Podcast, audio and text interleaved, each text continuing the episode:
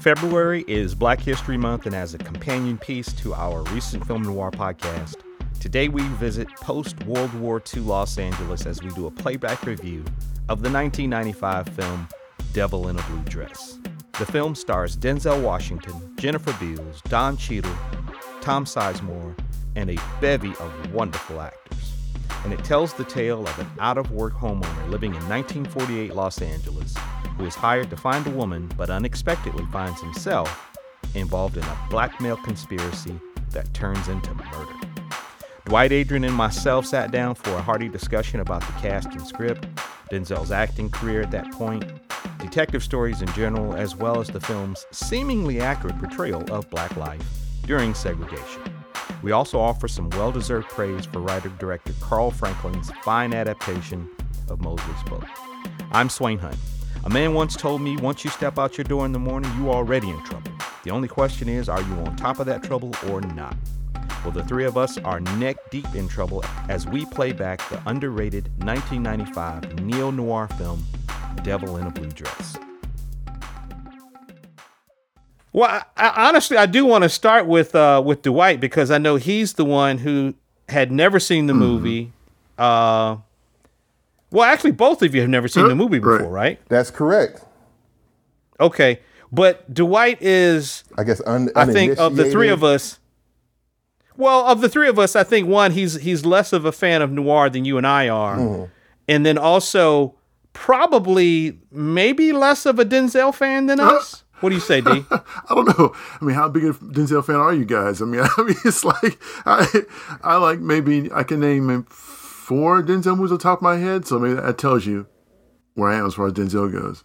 Yeah, that, you know, that, you know, that's, like that's, them, that's what it tells okay. me. It's like, you know, it's, it's you know like I mean? the, the phases of this, you know, that early phase where his teeth are still kind of jacked up, that Saint Elsewhere, Soldier's Story, and then somewhere... Cry Freedom. Exactly. Stephen Biko and all of that. Yeah, yeah. And then, you know, he started getting into himself, Mississippi Masala and all of that. Okay. And then right here, though, this that sweet spot. I'm telling you, like about ninety-one, ninety-two, Malcolm X, Mo Better, them, you know... um those Spike Lee movies and going forward, it's like, yeah, now mm-hmm. you're coming into so, that. Now, see, I've seen, I've seen all of those, in, most of them. Think about it in these terms, uh, D, because, you know, our uh, Bill Simmons always talks about people who go on like a crazy uh-huh. run, mm-hmm. you know, where they have like a really epic uh-huh. run. Yeah. So you got to think like like Adrian's talking about, before before this, he did Glory, That's right. Mo Better Blues, yes, Ricochet, mm. Malcolm X, mm. Crimson Tide, mm. Philadelphia, and Pelican okay. Brief. Yeah. That's solid, yeah. yo. That's that's some solid nineties joints right, right there. Mm-hmm. No. Most dead. I mean, but, no, no doubt. So, I mean, I know, yo, Denzel is, is one of the, one of the, the greatest uh, uh, black actors of our time. You know what I mean? There's no doubt about that. And I and I, I have no uh, no qualms with him whatsoever. I, I enjoy his movies. When I watch his movies, I do get locked in. Like, I, I would have to say um, that uh, Man on Fire joint, was was awesome. You know what I'm saying? Yeah. Um, yeah, I, yeah. I enjoy that thoroughly. It's just I don't go actively searching for him. You know what I'm saying? If he shows up in a flick, cool. You know what I'm saying? If he's there or not, it doesn't really matter to me. It's not really, you know, it's not really my, my thing. I, I, I find him, I do find him relatable to a certain point to where he has a certain Denzel swagger, though. He gets that, he has that walk, yo. You know what I mean? That, hey, that, that, that walk. Denzel walk was on full point all in this movie. Yo. Like, if it if was. He's in silhouette and doing that walk, it's them shoulders and that, yeah. That's it. That's that that it. stride, yep. that confident stride. That's it. Man. That's it. Yeah. That's yep. it. Yep. So, yeah, you know. Yep. And and then you got the, the thousand yard stare. Right. Yes. He got that thousand yard stare. And then the other thing, which he does in this movie, and it's something that I always enjoy. He didn't clap in the movie. That's that's what I really like is when he claps. When he ah, ah, ah my man. It's done. but but what he did do is is, is he's, there's a whole supercut of him getting mad in movies and hitting yeah. something. Yes. Yeah. So when when DeWitt uh, Albright and his boys leave his house, yep. af- after after hemming him up, he he smacks his kitchen table because he's mad. Right. In my house? And I like it. Right. Yeah. Yeah. Well, it's like the thing. Always, the, the one thing that always stands out to me in, in uh, this film in particular, and I don't know why it does. I thought I thought he was talking into uh, to uh, the lead, lead actress uh, Jennifer Beals, Je- Jessica Je- Jennifer Beals. Mm-hmm. Out there's that that mm-hmm. don't lie to me. Mm-hmm. You know, I thought he was talking to her, but it wasn't talking to him. He was talking to the the bar the bartender dude. You know, and the, oh, Joppy, yeah. You know? So I was like, okay, yeah. what am I? I was yeah. gonna... But he did he did get angry right. with Jennifer Beals' sure. character, uh, Daphne sure. Monet. And that's when they had the big reveal, right. mm-hmm. uh, the big reveal in, in the movie. But of course, uh, today's episode, we're talking about Devil in a Blue Dress, uh, which was released in nineteen ninety-five, directed by Carl Franklin, actually written and directed by Carl Franklin, based on a novel by Walter Mosley that was uh, actually published in nineteen ninety. Right. Mm-hmm. Uh, but of course, stars, as the you know, as we're discussing, Denzel Washington as the uh, the hero and the protagonist of the story, Easy Rawlins. Um, e- Ezekiel Rawlins. I am your friend, Easy. But um, this movie is, um, you know, it's a companion piece. It's meant to be a companion piece to the film noir episode that Adrian and I uh, recorded and and, and posted. Because um, this is kind of a noir. It's oh, a, yeah. a neo-noir, I guess, you know, you might say. Um, Definitely has all of the uh, the accoutrement of a uh, of a noir in terms of, you know, mystery and murder, blackmail, you know, uh, as we were just discussing, a hidden truth that comes to light, mm-hmm. right? Um, the lone detective who who of course has to get his ass kicked, um, and our hero is kind of a, a an average every every man. Oh yeah. Who kind of gets lured into the sh- into the shadow world, into the into the darkness, of, uh, the criminal underbelly. Mm-hmm. You know, uh, he's got, he's got to kind of find his way out of it. But um, but yeah. So Dwight, what did you what did you think of the film, man? Because uh, like I said, I fe- I felt like you were the least Denzel of us, and and then also you know probably you know not as big a noir fan. But what what'd you think, man? So yeah, what I thought about the movie was really good, man. Um. I enjoyed it. I liked the, the noir feel of it. I liked the I liked the I liked the, the time setting of it. I liked the fact that it was right after you know World War One or Two. Okay, and it felt good. Like I felt like everybody had a sense of agency, and I felt like the, the, the black people in and were in those their own little their own little community. Felt like they all came together, formed a nice little place, and, and they all were, were were letting each other live and let live and let live. You know, um, everybody had their own place. Everybody had their own little. The only little thing they did, and, and um, it felt like a real community to me in California. What about you, Adrian? Because you said you had never seen it before either, right? That's correct. That's correct. and, uh, man, I got to tell you, I thought it was absolutely fantastic. I really did, you know. Um, it, it hit a lot of spots for me, you know. I am a, a fan of Denzel. Like, like, like Coretta? Yeah, oh, oh, oh. Oh boy, I was, man, I was jacked. You hitting my spot. You hitting my spot. Man, Denzel was all into it. Man, shut oh, up. He's in the bedroom. Boy, he's trying man. to sleep. Go ahead, man. Go no, ahead. I sidetracked. No, it's all. Hey, she she was easy to sidetrack. You know what I'm saying? But yeah, it was just fantastic, and um, it hit, it hit a lot mm-hmm. of you know spots for me, just in terms of you know the historical aspect, which for the budget they really nailed. They really nailed oh, it, yeah. man. You know what I'm saying? Yeah. And they didn't have to use a lot of locations either, you know? No. A lot of the stuff that they used are things that you've already seen in other movies, but they dressed it to the period, you know? Mm-hmm. So it looked fantastic. The costuming was great. Mm. The performances were on on par. Just mwah, chef's kiss. Just just great. Denzel, perfect.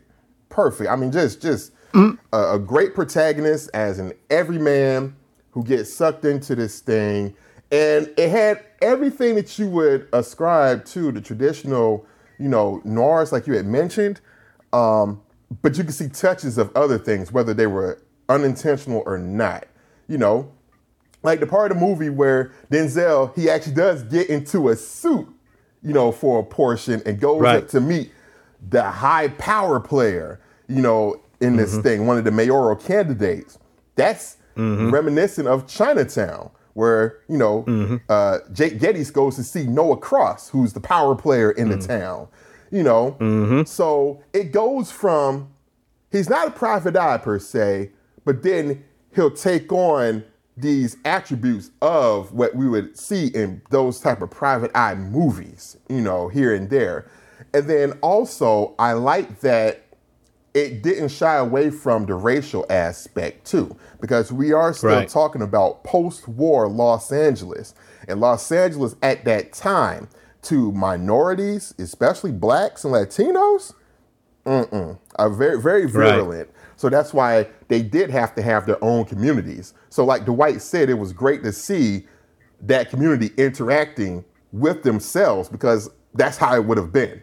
You know what I'm saying? And when yeah. and you can see, you know, um, Easy's uneasiness going outside of the community when he has to meet up with Albright in nice. Malibu. And we know, you know, modern day, oh man, if you go outside in the neighborhood, that's not going to be good.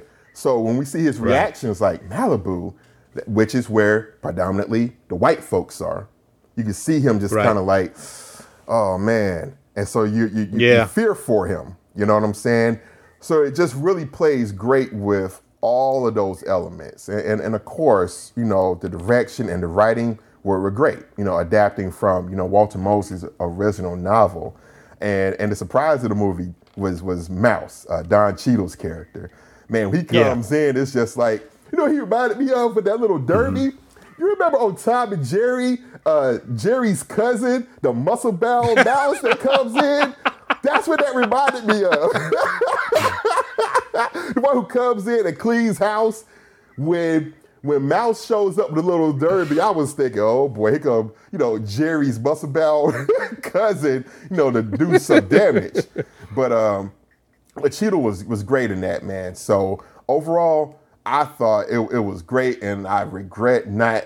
It, it took me over twenty-something years to finally see it, but you know, I definitely don't regret, you know, um, regret it now, and I would definitely watch it again for sure. Yeah, yeah, outstanding, man. Go, go ahead. As a, as a side note, real quick. As a side note, real quick, man. As I recall now, man, I actually um I um I had an opportunity to meet Walter uh, Mosley, okay. man, uh, a long time ago. Worked at B. Dalton bookstore, and yeah, they, we did a book signing with him at one of our stores, and I, I did I did meet him back when he when he was doing uh one of the Mosley Devil in a Blue Dress. It was definitely oh, like sorry, one, one of the, the um, Easy Ro- Easy novels, yeah, one of the Mosley yeah. novels. Mm-hmm. Easy Easy Rawlins novel, yes, yes, sequels. So I'm not sure. It might have been Red Death, or it might have been White Butterfly at that point. I'm not sure which one it was, but it was it was it was, it was he's a yeah. he's a you know a very prolific writer. Whereas you know so. And that character yeah. really did well yeah. for him. So he kept the movie I, um, for a while. The, uh, yeah, what Adrian was saying, though, about the, uh, you know, having all those noir elements, but then you're actually seeing the world through the eyes of a minority. So in, in many of the noirs, like we discussed uh, on our episode, you know, they're usually characters who are kind of on the fringe, people who are living, you know, below middle class, but maybe not dirt poor, but they're definitely living below middle class. Mm-hmm. And there's usually like, you know, the super rich, and then there's them. And so with Easy, you know, it was interesting to see it through the eyes of a black person living in that day and time, because, and in my mind, I kind of think like, okay, th- this story uh, set in nineteen forty-eight, maybe seven years later in another part of Los Angeles mm-hmm. is where is where the L A Confidential story happens. That's right. And we see how the minorities are treated in that film. Right. You know. So, but it's just a fantastic film, a, a real, just a, a wonderful, wonderful detective story. Uh, again, written and directed by Carl Franklin, and he worked with Denzel again later on in the uh, movie Out of Time. Ah, okay. With, uh, yeah, with, uh, um, I forget who else is in the movie. Dean Kane's in the movie, and um, ah, what is his co-star's name? Anyway, it was it's an ensemble cast, but they worked together again in that in that film, but. Denzel plays Easy Rawlins, the main character, the detective. Jennifer Beals plays a character named Daphne Mo- Daphne Monet. Mm-hmm. Uh, Mouse is played by Don Cheadle, as Adrian mentioned. And then we got Tom Sizemore, Lisa Nicole Carson, yeah. uh, Maury Chaykin, uh, Jannard Burks, Albert Hall, Terry Kinney, Mel Winkler, Don uh, David Fonteno, uh, Shabaka Henley, and uh, and, uh, and and just a, a, a bunch of great actors. And Elmer Bernstein does the score. Mm, yeah. So you so you have that classic that classic composer, okay. film composer. Yes. You know, bringing bringing his flavor to it, and, and it is absolutely felt. But, um, yeah, I can't remember when it was the first time I saw this, but it very quickly made me a Denzel fan. I was already, but it also too became one of my favorite Denzel movies because, mm. you know, in many of the films prior to this, you know, he's. He's not really the main person, so he's not he's not the main guy in Pelican Brief. He's it's a two-hander mm. with uh, Julia Roberts. Mm-hmm. Philadelphia, it's a two-hander with Tom Hanks, and Crimson Tide, it's a two-hander with with Gene Hackman. Mm. Ricochet, you know, it's a two-hander with, John, with uh, Lithgow. John Lithgow. With John Lithgow. Yeah, Lithgow. So, and and really maybe Mo Better Blues and, and Malcolm X are really his the only ones where he's the main lead. That's right. He's the lead in the movie. He's carrying the movie. But I just thought, you know, this was just, it was just a, a, an an incredible uh, idea, and it was well executed. I never read Mosley's novel. Uh, usually that doesn't work out for me. If I see a movie before, and then go back and read the book, I'm kind of like, eh, I'm waiting on the thing to happen in the movie to happen in the book. and and of course it never does. You, you know, uh, Franklin talked about yeah, when he yeah. was adapting it. You know, right. some of the changes that he made. And I'll, I'll discuss, we can discuss some of those uh, later in our, in our, uh, Uh, talking about the film, but um, some of the other th- the the so you have noir things that, that I mentioned earlier, but the, you know some of the themes in the film are uh, like rising above your circumstances, uh, colorism, and the idea of passing. And for anybody mm-hmm. who doesn't know what that means, like somebody outside of our our country, you know, uh, blacks who were descendants of slaves.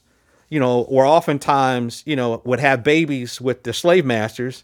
And so that's where kind of where light-skinned blacks came from in the United States. And so over time, some blacks were so fair and their hair was, uh, you know, lack curl that they could actually pass for a white person. Right. And they would do so to try to, you know, get some of the benefits of society that they couldn't get as a black person. Um, there's a great movie called uh, Imitation of Life that oh, yeah. that, uh, that deals with that. Oh, yeah. yeah. Oh, yeah. So, um, but it's also about like transformation, mm-hmm. you know, Easy Rawlins' character, he's out of work. He's, uh, he's, he's, he was in the, in the, in the service. He got out, got his G I Bill. He bought a house. He bought him a nice car. Then he got laid off from his job and he's looking for work. And he gets lured into this, uh, into, uh, trying to track down this woman by his friend Joppy, who owns a bar. Yeah. Joppy says, yo, this this guy DeWitt is looking for this white girl. If you help him find him, he'll pay you some good money. And he gets kind of sucked into it. And so the transformation happens where he's an average guy and he has a drink with DeWitt in the bar. And, and Franklin said that the, that the drinking was supposed to kind of symbolize almost like a, you know, drinking with the devil, a Faustian pact.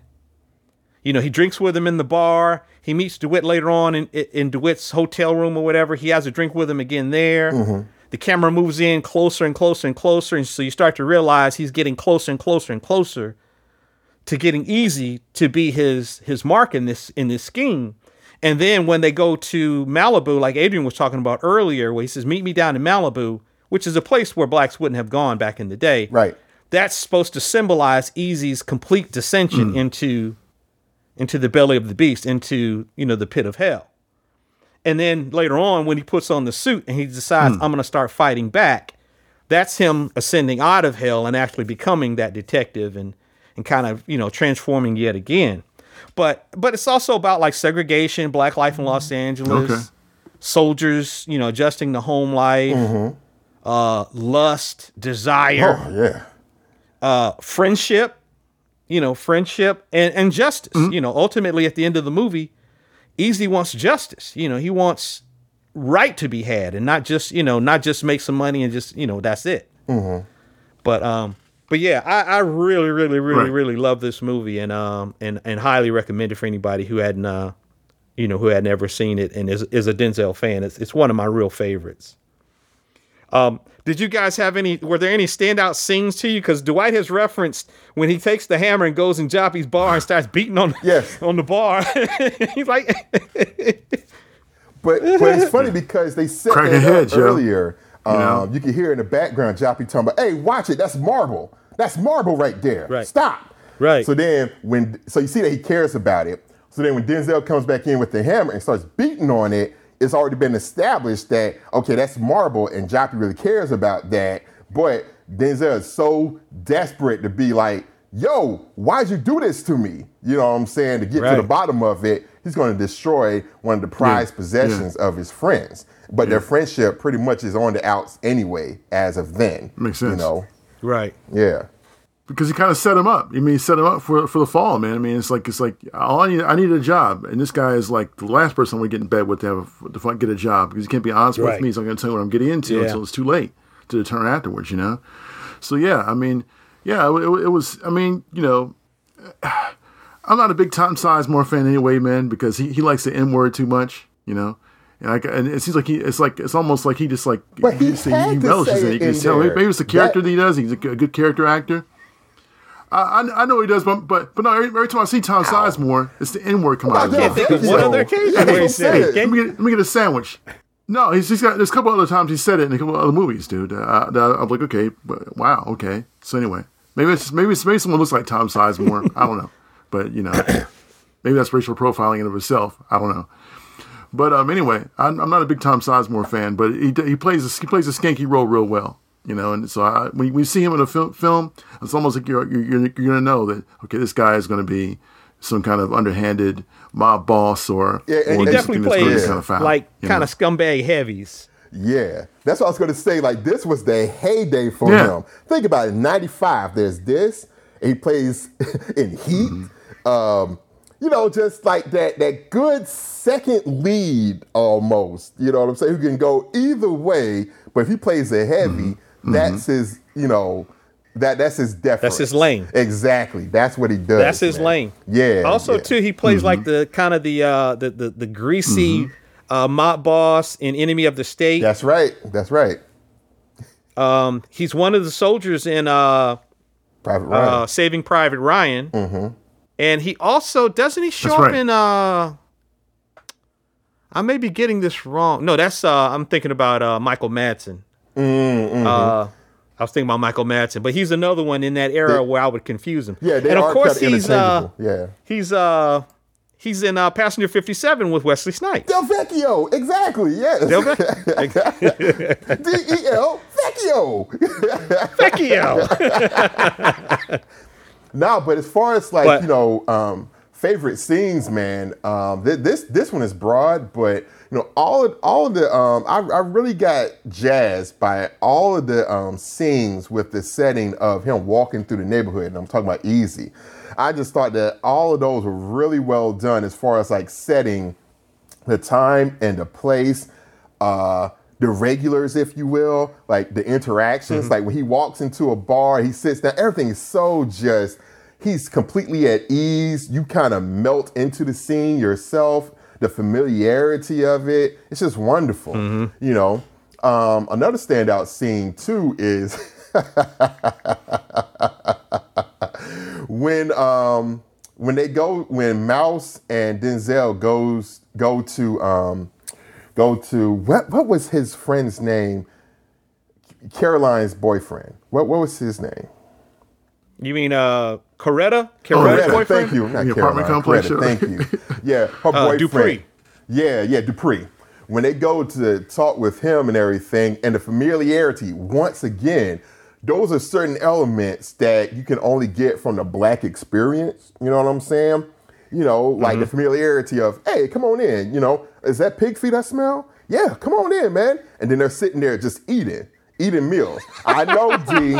It's not about just the pig feet. I'm just talking more about the familiarity of sharing a plate. You know what I'm saying? Of course. Of course. Right. I, I know. And they're just sitting there just, right. just, of course, just of course. talking, you know, yeah. um, as Black men, you know, so to speak, as right. friends. And that, and that and that was real cool.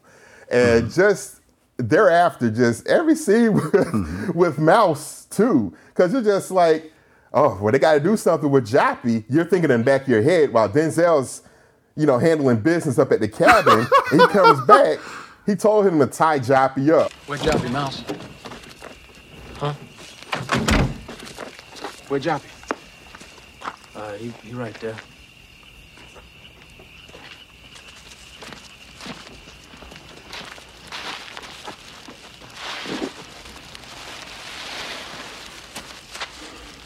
What happened? I had no time to be tying him up easy. What? Look, you just said don't shoot him, right? That's right. Well, I didn't. I just, I, I choked him. What? Well, how am I going to help you out if I'm, if I'm back here fooling around with him now? Easy, look, if you ain't want him killed, why'd you leave him with me? You know, Easy's like, where's Joppy at? Uh, he's over there. you, you you shot him? No, I choked him. You choked him? You know, that type of thing. Just, just it, it kept you on your toes, too, because it didn't play with the standard conventions of we know what's going to happen, you know, if you leave him here. Or with this character, whatnot. So I thought it was right. very good in that respect, you know. And um, and I, I and I would say the other scene. This is um, actually one of the strongest performances that I had seen from Jennifer Beals. Believe it or not, you know what I'm saying? Mm-hmm. Like when he mm-hmm. meets um, Daphne, Daphne Monet, in that hotel room. Like, she comes in almost like a Barbara Stanwyck almost. Like, you just sense yeah. the, the, the, the, the sex and danger coming off of her. She just emanates it. Hello, Mister Rawlins. Hello, Miss Monet. I don't know if I should think of you as a friend of Coretta's or as a private dick. I ain't no detective. Now I was just hired by a fella that uh, works for Todd Carter. You know I had to pay Coretta not to tell you where I was? Oh, she got you too. yeah. yeah. She definitely gave me the wrong address. Where'd she say I was? Said you was out in Watts over to the Schuyler Arms Apartments with a fella named Frank Green. Mm-hmm. And what else did she tell you about me? I don't know. What else is there to tell? Nothing. I make no apology for my feelings for Frank. He's very dear to me, and that's that. Bourbon? But the yeah. performance that she gives really pulls you even deeper into the mystery. You know what I'm saying? Mm. And again, this was also something that was very reminiscent of Chinatown as well. You know, with uh, mm. Faye Dunaway's character, who... She p- pulls Jake Gittes, uh, Jack Nicholson's character, deeper in because she's attractive, but she's pulling him in further with her plight, so to speak. So mm-hmm. once again, in both in both instances, when that big reveal comes, it's like, oh, shoot. Like, it just kind of bowls right. you over. Like, that's why? You know what I'm saying? Right. Oh, man. Right. You know what I'm saying? Right. Now, now, here's the thing. Were they trying to, was, were they trying to implicate or trying to draw... some of the fire from, I wonder if Walter Mosley was trying to draw some of the fire from the fact that the Black Dahlia was a big thing during that time. Because they were trying to play like play something like, like, like this is a Black Dahlia murder mystery because they had inferred to her, uh, Jennifer Beals' character one time as like this Dahlia. And they could they didn't they, could, they didn't call her by her actual name because they didn't know what it was because she was trying to pass. Mm-hmm. But they called her by her by you know the name of she the Monet character. But it was almost like trying to say she was like a Black Dahlia type character. Did you guys get some, get that from that too, or what, was I just hearing things? Okay. Well, I do remember when they were in the bar to, in the juke joint together drinking at the very beginning of the movie, where Easy was trying to kind of be slick. Mm-hmm. Mm-hmm. About the fact that he was looking for, so he started messing with her name. Oh, her right. name was Delilah it? or Dahlia or something like right. that. Right. And he was trying to, he didn't want to seem like, oh, I know exactly who it is that I'm looking for. And I, is that what you're referring to? Maybe that's yeah, where, I think where that's it kind of comes up. Maybe what it was, but, yeah. But this is definitely along the lines of a uh, an Elmore Leonard, Black Dahlia, or uh, uh, I guess Elmore Leonard didn't write Black Dahlia, did he? No, no, that was that was uh, actually much earlier. I think that was like DeShiel yeah. Hammett or Philip Chandler or one of those. Not Philip Chandler. Yeah. One of those. But but definitely like like she's supposed to she's definitely supposed to be this kind of irresistible, sexy, uh, well-to-do but dangerous, enigmatic woman. Mm-hmm. Yeah, en- enigmatic kind of uh, almost like a femme fatale, although she doesn't really kick a whole lot of a- any ass in the uh, in the movie. Right. But but to to Adrian's point as far as like Don Cheadle's performance, which this is his breakout role. Mm. Uh, in many respects, this is the one where yeah. people were like, "Oh, who's that guy?" Right. And and this character, the character of Mouse, in terms of his charisma in terms of the way he talks and how likable he is, in terms of his lethalness. He's kind of like a um, like an early version of uh, Omar from The Wire. Hmm. Okay, where you really like him. He's really enjoyable on screen. But you love hearing him talk, and he's deadly with with the with the steel. Yo, yes. He's handy with the steel. Do not fuck with him. Yes, almost too deadly, bro. Like that scene, like you said, we went to went to his went to went to his boy's house and sitting out eating food. And y'all got drunk, and yeah. he's sitting there with he's got he's got one he got one on the table and one back behind him, and it's in his and it's hold on now, hold on now. Hold on, I don't you grab right, no gun. Right, right. I, I, I'm, I'm fast. You know I'm fast. Ain't nobody right? in Texas fast anymore. Right, right. I'm like, okay, I, I was, I was okay. Wait, wait a minute. Did Denzel just leave? Did Easy just leave the, the gun cocked and sitting on the table with the trigger still open and ready to, ready, ready to spring at any point in time with the slightest mistouch? You, I mean, it's I like, guess. Come on, yeah. I mean, dude, you know, it's like, dude, just let that go. Like, like let that, let that, you know, hammer down. Don't uh, yeah. let, leave it open like that. But Adrian talking about uh, Jennifer Beals, and, you know, obviously she was in Flashdance and she's done other things. Mm-hmm. But uh, Franklin said that when he, he was doubtful to cast her in this role because he said that he knew she was uh, she was uh, uh, biracial and that she identified as black. And he thought that that would play against the big reveal in the movie, you know, okay. because people would know that about her.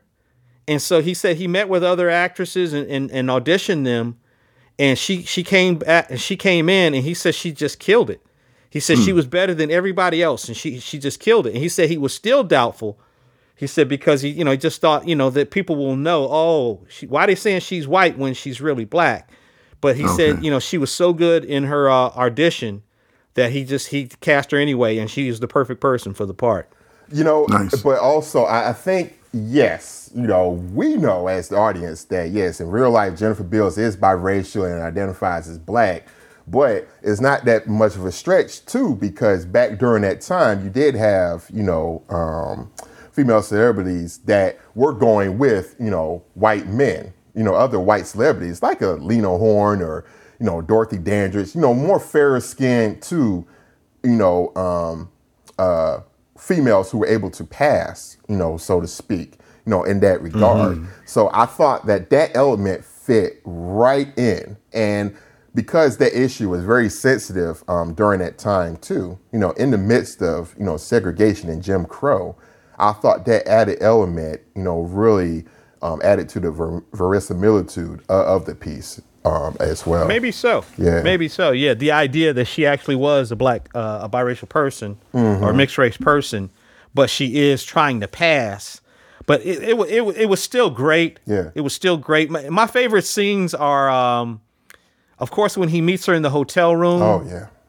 And there's this kind of a, a tension between them, and you think something's gonna happen, and and it doesn't. And you know, there's that that that they don't have the snappy, fast dialogue that you would see in some old noirs, where it's the slow. Well, you say something, and then I say something, and then there's an innuendo. Well, what about this? Ha ha ha ha ha. And you're like, okay, what's what's about to happen here? But uh, right. another of my favorite scenes is when uh, Easy comes home and uh, the woodcutter, who's played by a really terrific uh, character actor named Shabaka Henley. Okay. He's he's trying to tell Easy, hey, hey, hey Easy, wait, wait, wait before you go in there. Right. And uh, and then Daphne Monet's brother, Frank Green, hits him over the head, and they have that wild fight yes. in his house, and the fight is really dynamic, and they're smashing furniture, and then he, and then Frank pulls out his knife, and he's getting ready to cut Easy's throat, and then that's when Mouse walks in. Hey, you want to shoot this son of a bitch, Easy? Mouse! Huh? You want to shoot him? No. Oh. Oh. It's all right. What the hell is happening, man? God damn it, I'm gonna blow your nose. No, wait, no, no, don't shoot him. Where's Daphne Monet, Frank?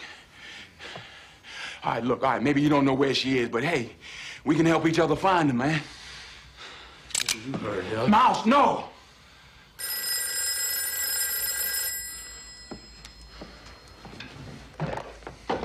Hollis resident. Nah. Nah, I ain't busy right now. You're gonna have to call back.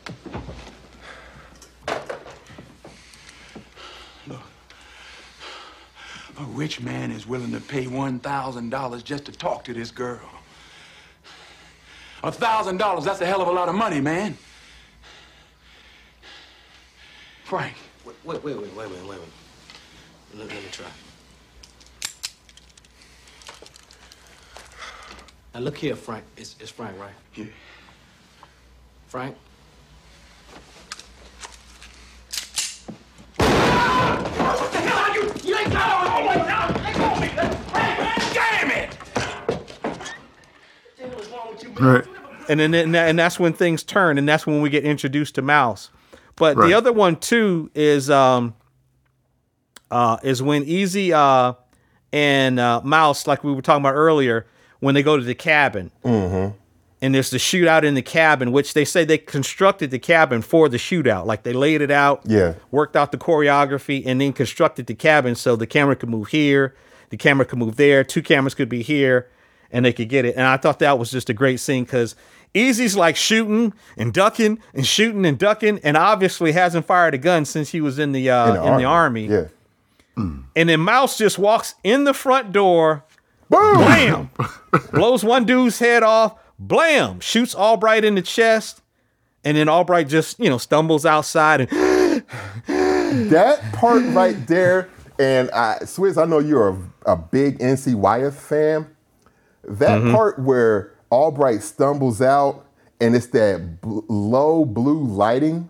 Yeah, you can tell that's some top lighting dog. There. Just very soft though.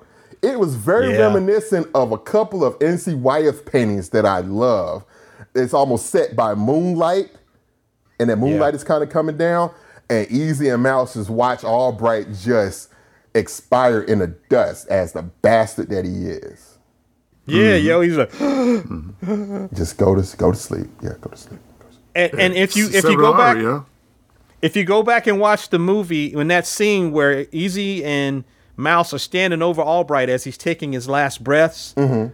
all the, all the sounds of the forest and the crickets drain out of the scene, as if nature is taking a moment of silence because a life was was lost, mm. and then the sound comes back in.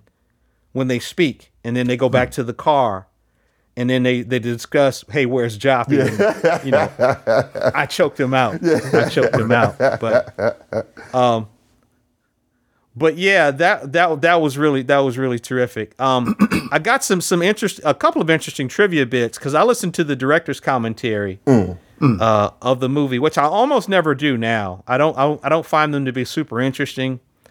But this one was great, and it made me a really big, bigger, a bigger fan of Carl Franklin than I was before, because of how much care he put into making the film, uh, how fondly he spoke of it when he was talking about some of the details, and how how much like the the, the background and the uh, the day players and the support actors who came in, how how excited they were to make the movie, you know. Um, He talked about how committed Denzel was. Mm-hmm. He talked about some of his musical choices. You know, when they um, when Denzel gets in the car with Matthew Terrell, who is one of the mayoral candidates who's running against uh, Todd Carter, who is uh, Daphne Monet's uh, fiance. Yeah, he gets in the car with uh, with uh, Matthew Terrell, who we find out later in the in the story is a pedophile. Right. Yeah. And and he's playing some European. like European jazz. And he said, you know, I just felt like his character would listen to that. And then he was playing, and the na- the song that, that was playing was a French, had a French name, and Franklin pronounced it with the French accent to it. I was like, oh, okay, damn, yo. You know, nice. He's like, well, um, and he, he even mentioned, like he said, we took artistic license because when they go with the scene where you all were talking about where uh, Mouse and Easy go to Dupree's house and they eat the, uh, they, eat, they eat the uh, pig's feet. Uh, at the kitchen table, and there's a gospel song playing, and he says the gospel song was actually recorded in the sixties. Sure. Hmm. But he said it was one that we really, really liked and thought worked well for the scene, so we okay. took our artistic license and put it in anyway. But some of the other trivia that he mentioned, he said that um, Denzel wanted his clothes a month before they started shooting because he wanted to wear them and get comfortable wearing those clothes. He wanted to feel like the character. Yeah. You know? You know, however the pants were supposed to fit and all that, he wanted all that to, to be right. Um, he also said that, you know, even though, you know, Dwight says Tom Sizemore uh, is is not his guy for his uh, his uh, uh, excessive use of the N-word or potential excessive use of the N-word. Yeah, he, um, yeah, yeah. And he all, he does play he does play the heavies and the scumbags quite quite well and quite often. Mm. But mm-hmm. he said Tom Sizemore was great to work with. He says, I will work with him again in a heartbeat. He says he was really great. Um, Franklin knew Don Cheadle from a like a uh, student film that he had made years earlier, he, and Cheadle was in that. Okay. And then they, they brought him in and cast him as Mouse. And Cheadle is ten years younger than Denzel, so they had to age Mouse up, and then they had to age Denzel down because mm. they were supposed to look like childhood friends. Yeah. Mm. You know. So, okay. um...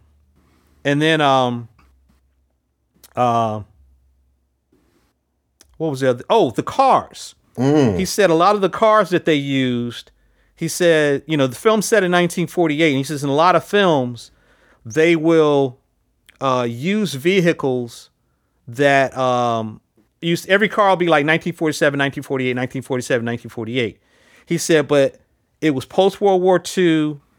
It was the first time America had been prosperous in a long time.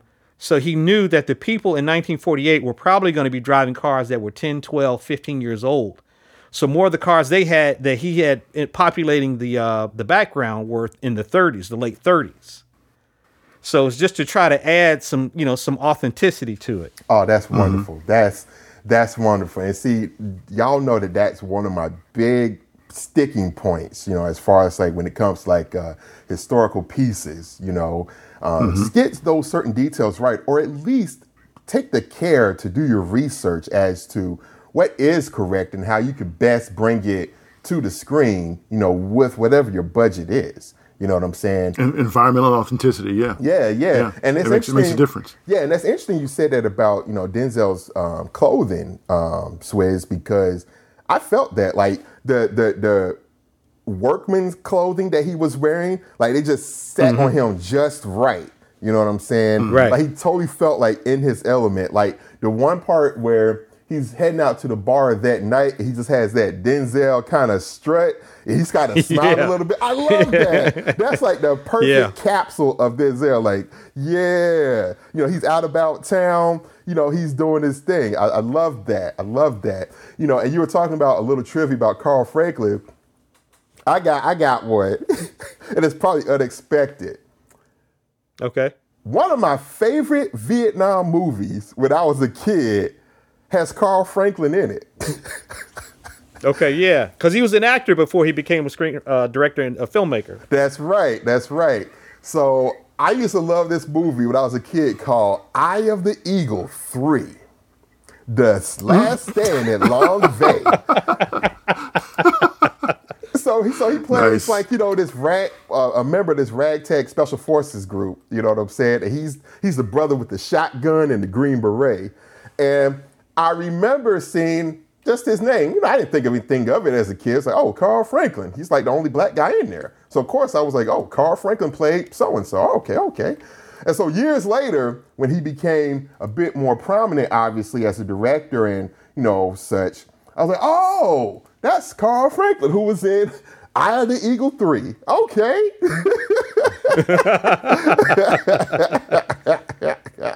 Okay. Oh, boy. Yeah, man.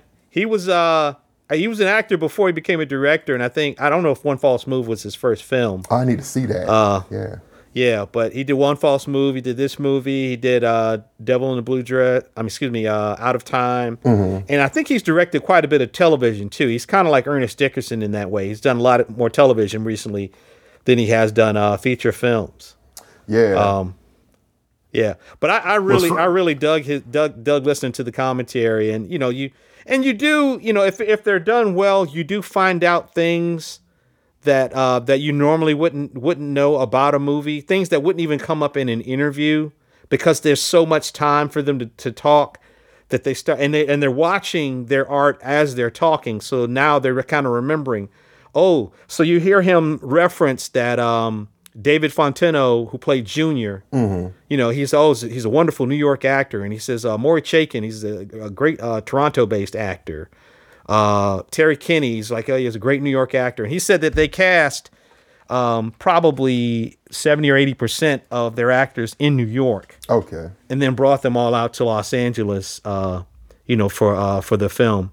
But another bit of trivia too was Denzel's son, John David Washington, who's finding who's coming into his own as an actor now, mm-hmm. is in the movie. He, there's a little boy with a toy rifle. Yeah, yeah, mm-hmm. yeah, yeah. That's that's John David Washington when he was little, oh, that's when he was cool. a little kid. Okay. Yeah, that's real cool. Yeah, so they he uh, he put him in the movie. But you know, it's funny too because more like if you look at the the cast, uh, Maury Chaykin played kind of like a slimy. He's played like a slimy, overweight, questionable mm-hmm. sexual proclivities kind of a person in uh in other movies before. I've seen him play that that part at least one time before. Yeah, uh, for sure. And Jannard Burks, I think this was the first time I saw him, and he was hilarious to me. He plays uh, Lisa Nicole Carson's character Coretta. He plays her boyfriend Dupree, and you know that you know she's. He's passed out drunk in the other room, and she's she's sitting on Easy's lap, grinding away, and and and, and tra- telling Easy, "Oh, you just gonna walk out here and leave me here?" And Easy's like, "Coretta, your man is asleep in the other room." She said, "Yeah, he's asleep." Uh-huh. And then she starts ragging on him. It's ragging on his sexual prowess and his manhood, and so then they start getting it. But later on in the movie, after Coretta is killed, you know, he and Easy and Mouse are talking, and he tells Easy and Mouse, "Yeah." You know, they said she had uh, uh, claw mark on him. She had broken nails where she was fighting him. She was fighting him because she wouldn't have nobody but me. And Easy was like, uh. uh look, at, look at that skew, just sheepish. I don't know. But, but, yeah, but, she but it's, it's, it's kind of neat the way that Denzel um, and Dupree, they do have that exchange at the threshold of the door where he kind of like, you mm-hmm. know, Easy, he knows what happened. And he just kind of sum, sums it up to Dupree by saying, I, I just want to say about Coretta, I'm sorry. You know what I'm saying? Right. And right, it's, it's right, a double right. meaning of not only right. that she's dead, but that I, you know, had infidelity with her. You know what I'm saying? I'm sorry. I smashed I smashed before but she yeah, was killed. But you think Dupree really knows that? I don't think Dupree really knows, man. No, he was just clueless, no, bro. He didn't. No, he didn't know, know at all. Yeah, yeah, yeah. He didn't, he didn't so know at all. That's the duplicity of, of, of her character. It's like, you, okay, so you wonder why you ended up dead because, like, you first off, you're hiding secrets from everybody, including your man. Mm-hmm. You know what I mean? So you, so, mm-hmm. so you kind of have the, you have, the, you have the kind of this, this this attitude, this thing where you're always trying to get get yours and get this she uh, kind of a come up. I felt she was a sympathetic character to a degree, but then she was seeing who she was as a person inside this character made me feel less sympathetic for her. So I'm kind of like, okay, well, I, you kind of expected her to end the way she did. I don't know, man. To me, well.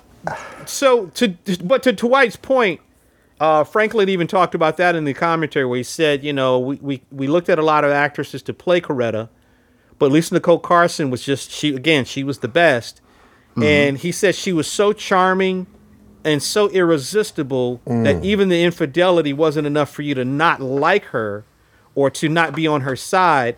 But at the same time, you find out, you find out from... Uh, you know, that she's trying to basically blackmail Daphne Monet and her fiance with these pictures. Mm-hmm. Right. So she she is kind of a, a dastardly person. Like she is kind of like, I'm I'm going to get mine. Mm-hmm. And, and and another thing, too, in the movie, they actually did film a scene where there is a romantic con- uh, interaction between Daphne Monet and See, Easy, Denzel's character, work. and Jennifer Beals' character. Mm. Because it happens in the book. Okay. It's, it's, it's that way in the book. But they that said they cut it. Because they wanted the focus to be more on she's trying to get back with her fiance. Mm-hmm. She's obsessed with that happening. She doesn't think that her being uh, biracial is going to be, or her being black is going to be anything that will hold her back from being reunited with this guy.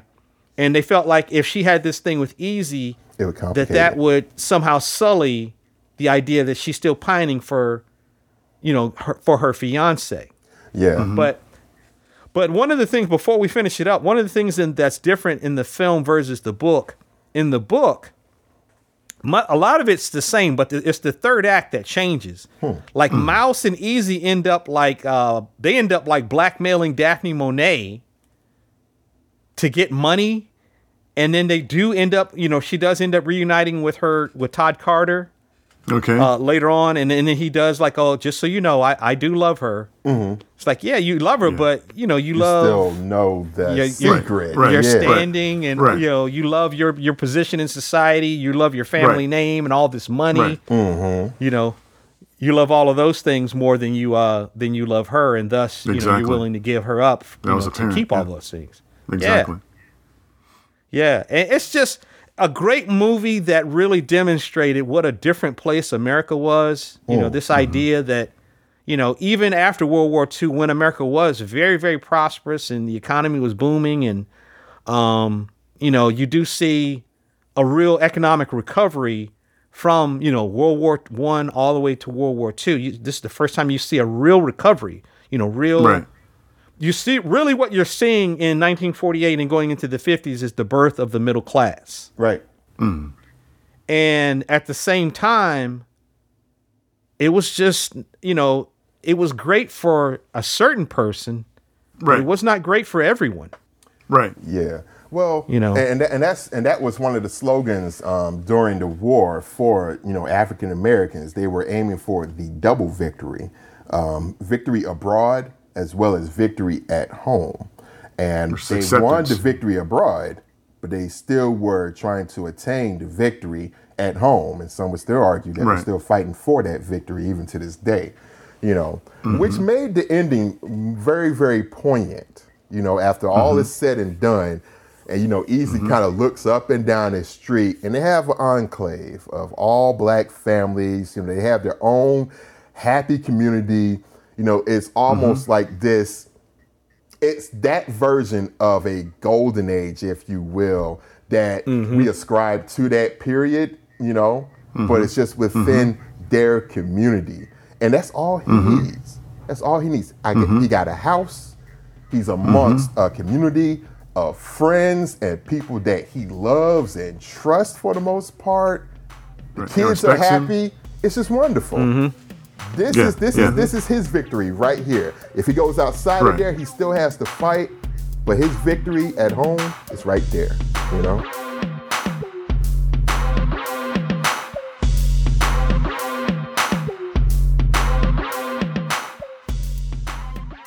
That concludes this episode of Sidebar Forever, hosted by DeWitt Clark, Swain Hunt, and Adrian Johnson. You can find us online at sidebar forever dot com. Any emails or questions can be directed to us at sidebarforever at gmail dot com. And also, subscribe to us on social media. You can find us on Facebook, Twitter, YouTube, and Instagram.